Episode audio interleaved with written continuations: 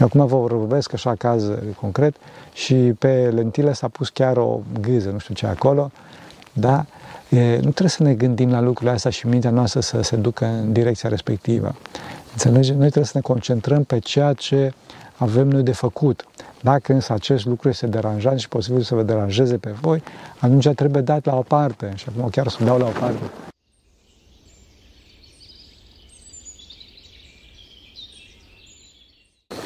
Slavă Tatălui și Fiului Sfântului Duh și acum și purea și în veci veci. Amin. Pentru căciune Sfinților Părinților noștri, Doamne, Să Hristos, Fiul lui Dumnezeu, milește pe noi.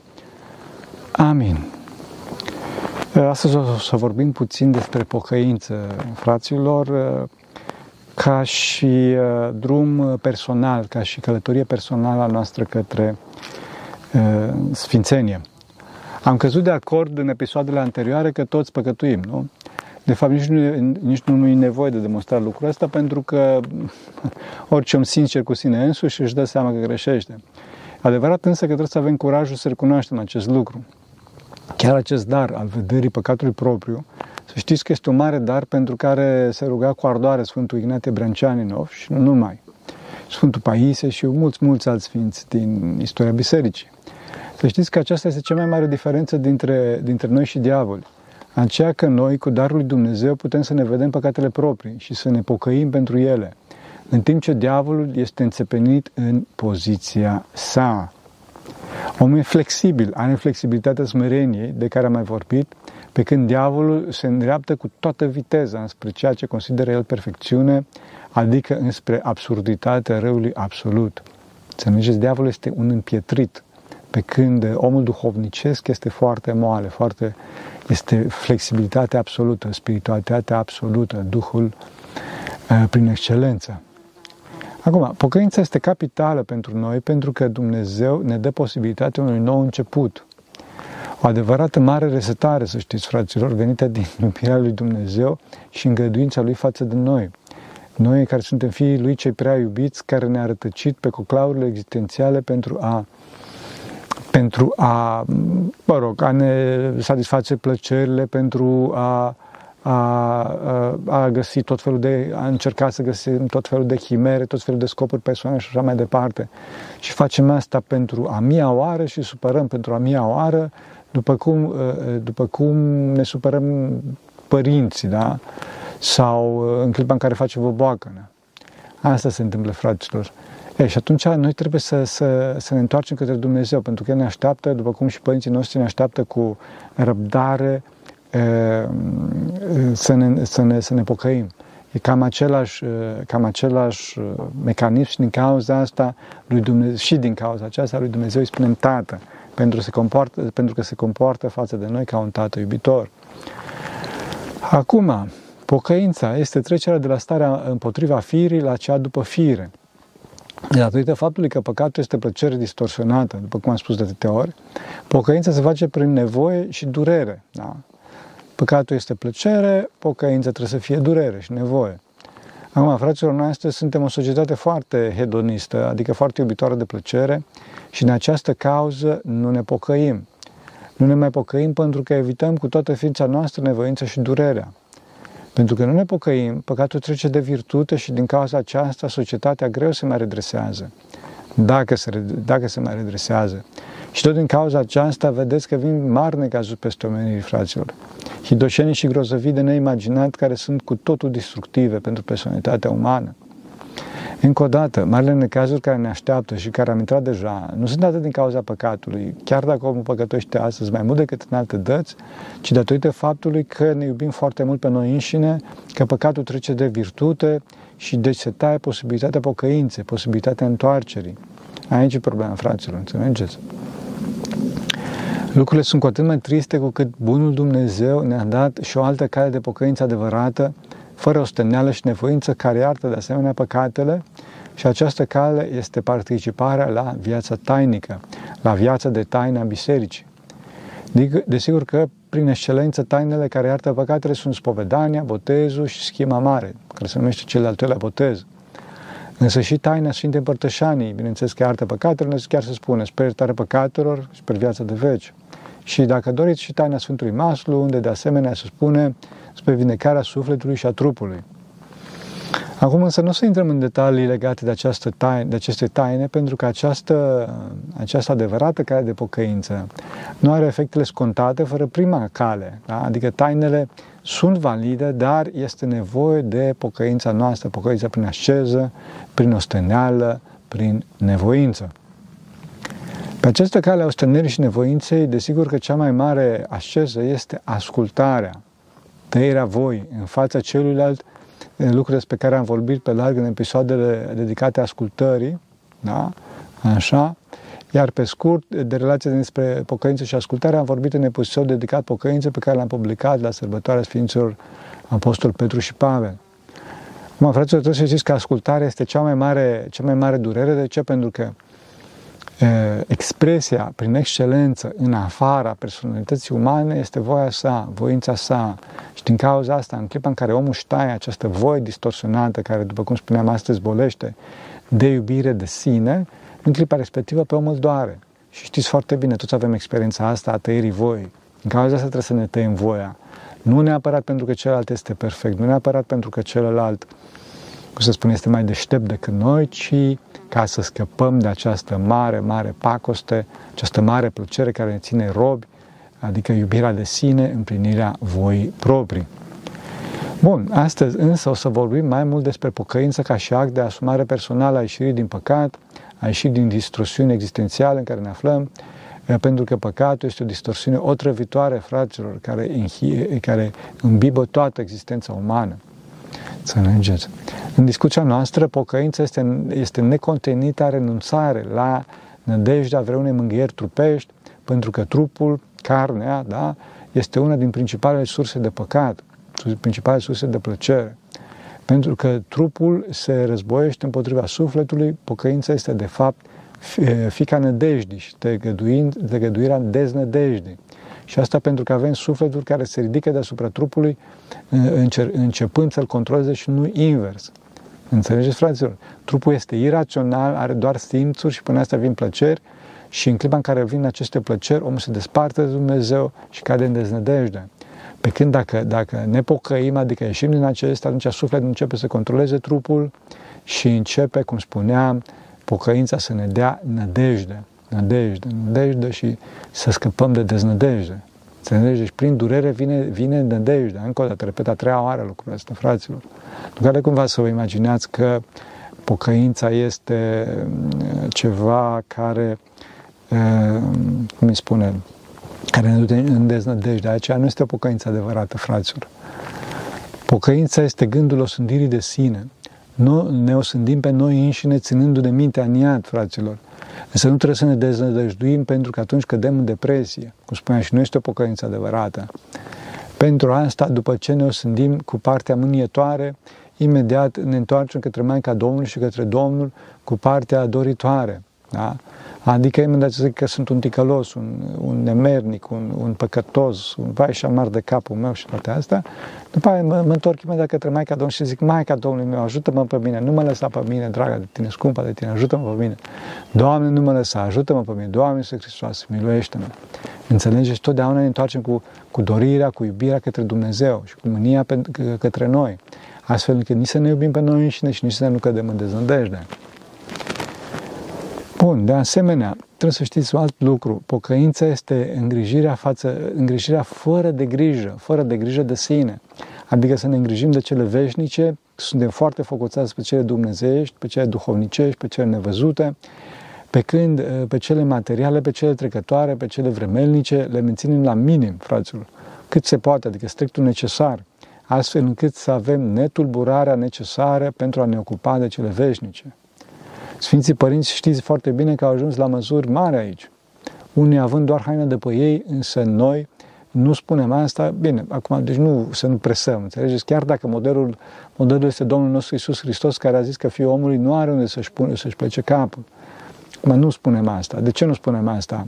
Pentru că măsura noastră duhovnicească, credința noastră, iubirea noastră și puterea minții noastre nu este destul de puternică astfel încât să avem mintea nedezlipită de Dumnezeu.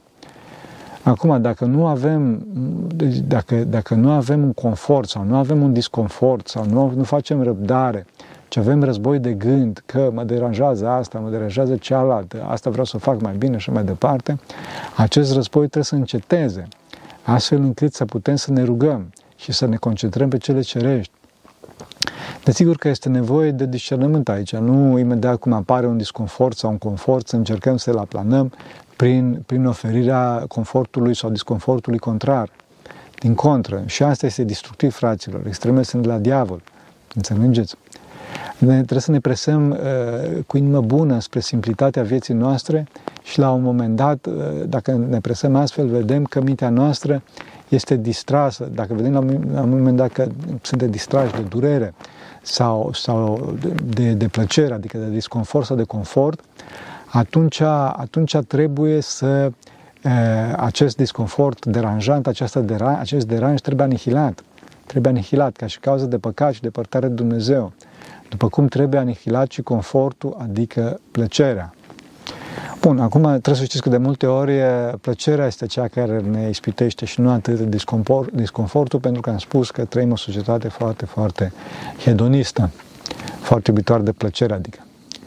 Vedeți că și în istorie au fost, în discuția noastră, două mari categorii de sisteme politice care depărtau pe om de Dumnezeu, cele care îl îndepărtau pe om de Dumnezeu prin plăcere, prin plăceri de tot felul, da? cum vedem astăzi în societatea vestică mai ales, și cele care îl îndepărtau pe om prin durere. La noi, bineînțeles, fiind de exemplu clasic, comunismul.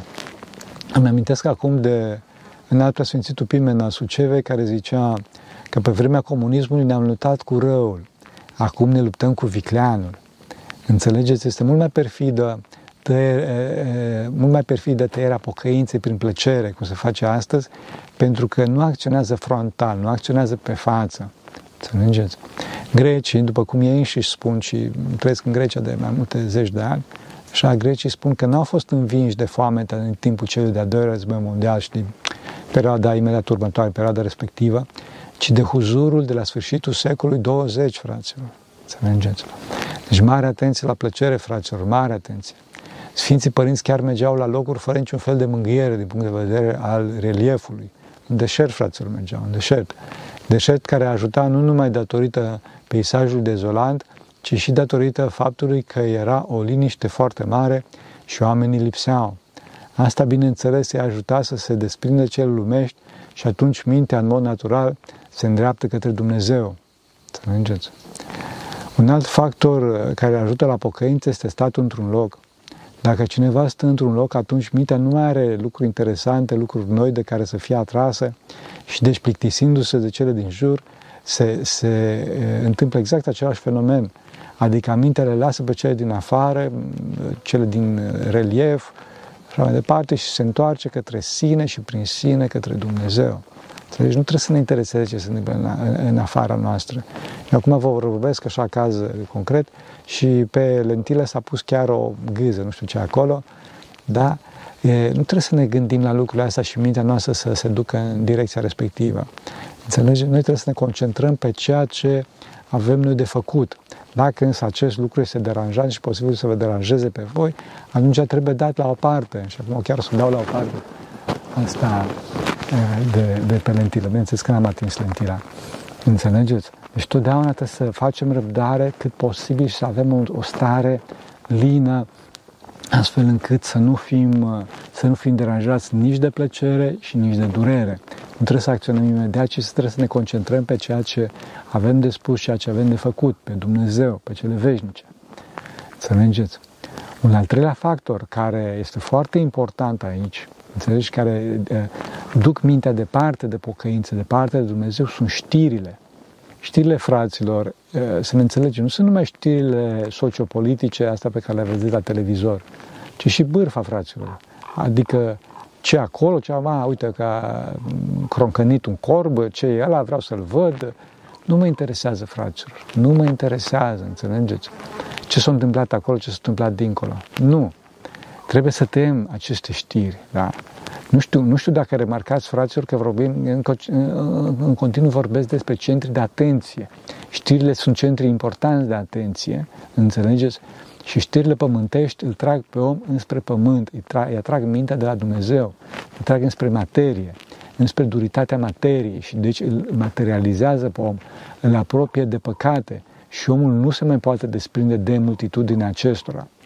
Când omul se concentrează pe știri, că ce-a făcut, ce s-a zis, cine așa mai departe, sau ce s-a mai întâmplat la televizor, sau nu știu, peste mări și țări, este ca și când se concentrează pe un ecran și nu mai vede nimic ce se întâmplă în jurul său.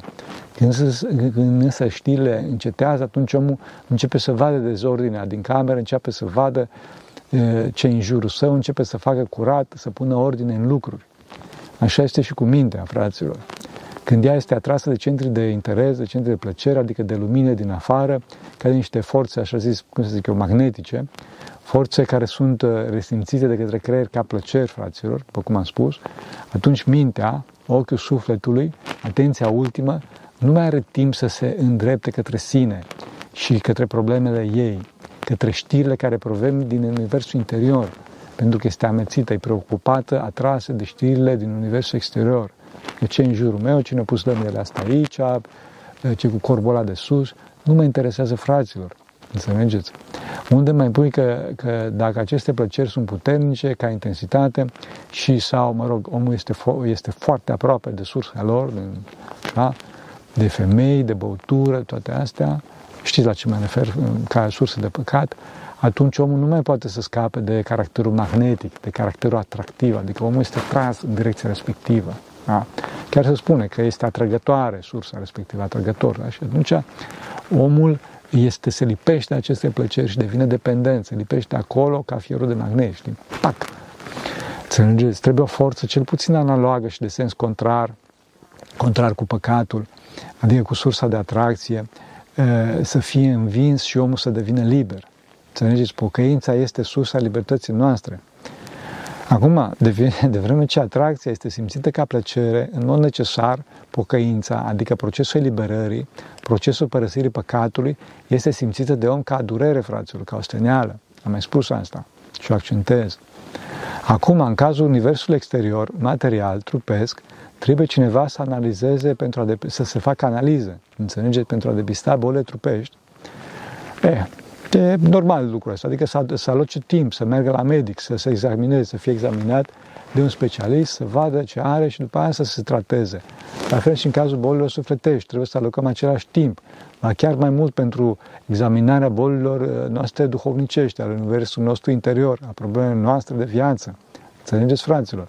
Deci se aseamănă foarte mult bolile sufletești cu bolile trupești și trebuie să facem exact la fel pe plan, pe plan duhovnicesc, bineînțeles.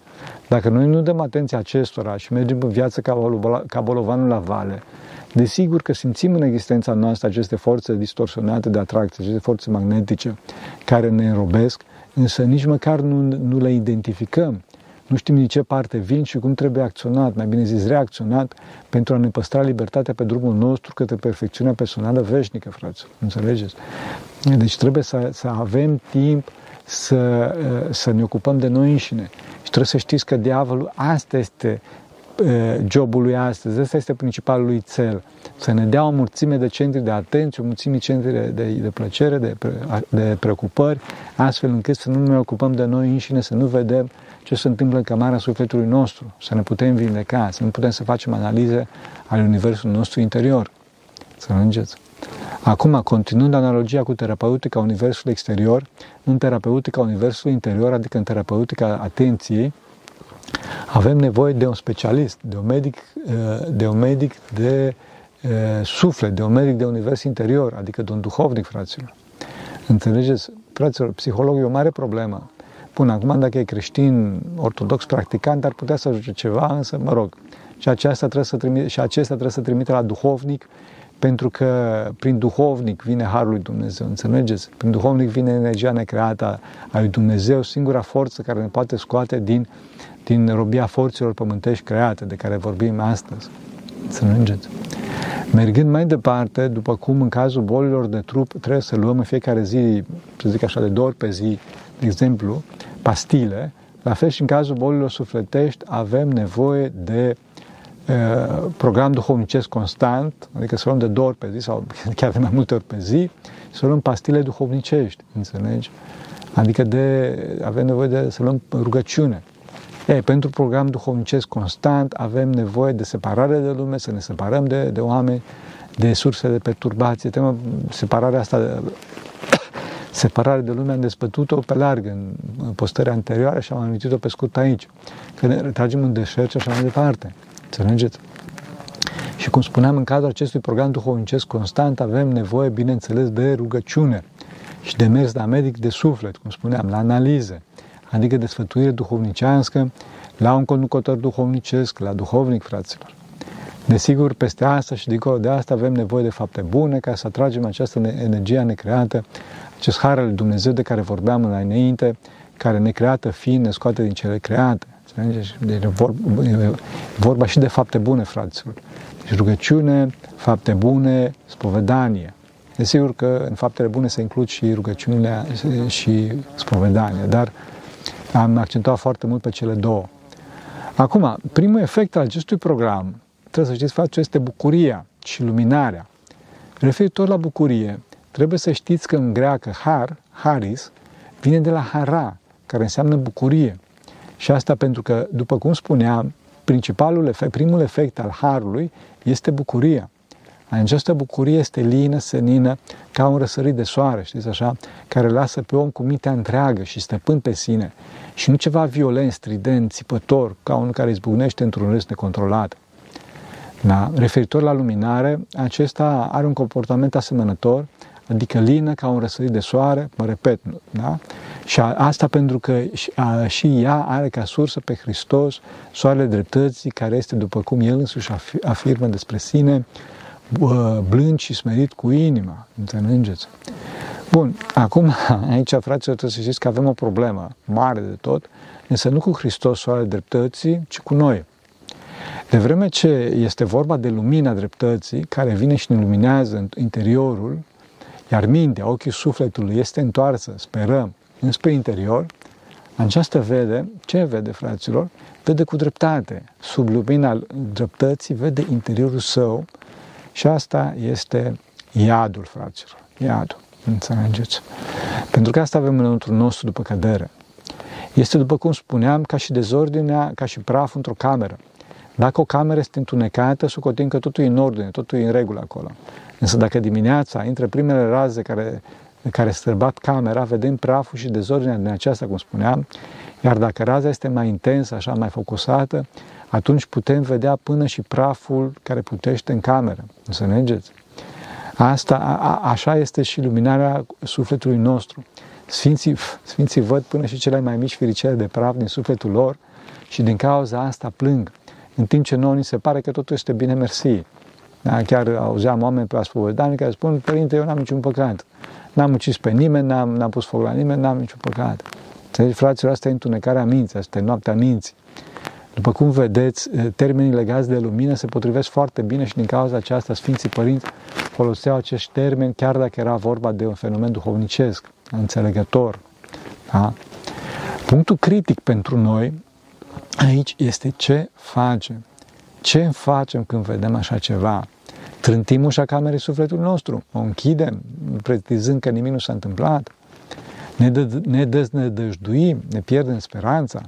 Nu, fraților, nu, nu-i bine. Răspunsul dă Sfântul Siloan. Țineți mintea în ea și nu deznădăjdui. Sper că ați citit cartea Sfântului Siloan, dacă n-ați citit-o, să o citiți. Între iadul deznădejde și iadul smerenie. Și acolo punctul central pe care însuși Domnul nostru Iisus Hristos i-a dat Sfântului Siloan este exact această frază. Țineți mintea în ea și nu deznădăjdui. Adică ai curajul să recunoști cine ce ești și nu cine ce crezi că ești, adică să fii în iadul camerei sufletului tău, să vezi și să începi să faci ordine acolo, să cureți de praf și de toate mizerile care sunt acolo și să ai nădejde că te va ajuta Dumnezeu. Să ne osândim pe noi înșine, fraților, să plângem, însă să avem nădejde prin rugăciune, prin rugăciune.